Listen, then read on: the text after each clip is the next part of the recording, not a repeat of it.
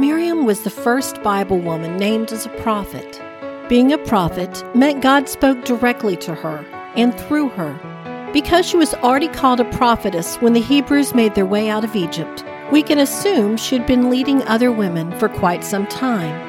As the Israelites continued toward their promised land, Miriam witnessed the miracles of manna and quail from heaven and water appearing where there wasn't any before.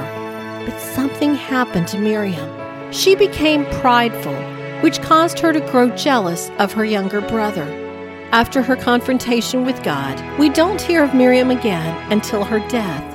Some say she lost her prophetic abilities after God's judgment. I don't think so. Numbers 12:14 tells us, "Let her be shut outside the camp 7 days, and after that she may be brought in again." Had God departed from her, he would have mentioned it. Instead, he made sure everyone knew she was to be welcomed back within the company. The next verse tells us that the Israelites waited for Miriam before continuing on their journey. Miriam knew God in good times and bad. Don't you love that God made sure to let us know that the people waited for her?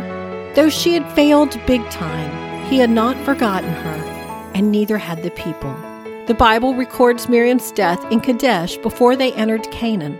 Though scripture doesn't mention this, tradition indicates the people mourned 30 days for her. I'm Sharon Wilharm, host of All God's Women. Today's episode is part of my free Women of Prayer Simul study. Join women around the world as we get to know the character of God through the stories of praying women in the Bible. Learn more at SharonWilharm.com. If you enjoy listening to All God's Women podcast and radio show, you're going to love my brand new Women of Prayer Bible study. Get to know the character of God by studying the prayers of women in the Bible. Grab your copy today, available in paperback and Kindle.